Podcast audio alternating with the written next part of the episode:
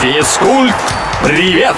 Физкульт, привет! С вами Маша Сафонова. Уникальное достижение тренера «Авангарда», соперники России на Евробаскете и матч за звание чемпиона мира по шахматам. Подробности прямо сейчас.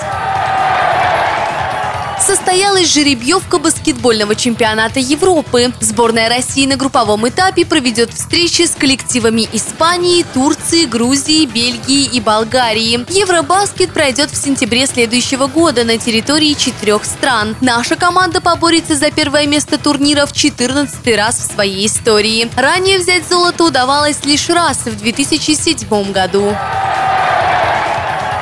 Канадец Боб Хартли, выиграв с омским авангардом плей-офф континентальной хоккейной лиги, повторил уникальное достижение. Он стал вторым тренером в истории, которому удалось взять и Кубок Гагарина, и Кубок Стэнли. Главный трофей НХЛ специалист завоевал в 2001 году, возглавляя клуб Колорадо Леванш. Первым тренером, который выигрывал кубки двух крупнейших хоккейных лиг мира, был канадец Майк Киннен.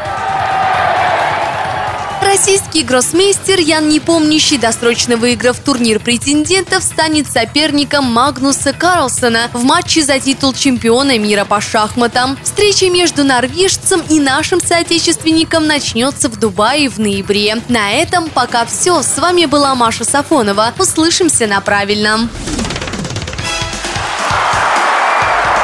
Физкульт, привет!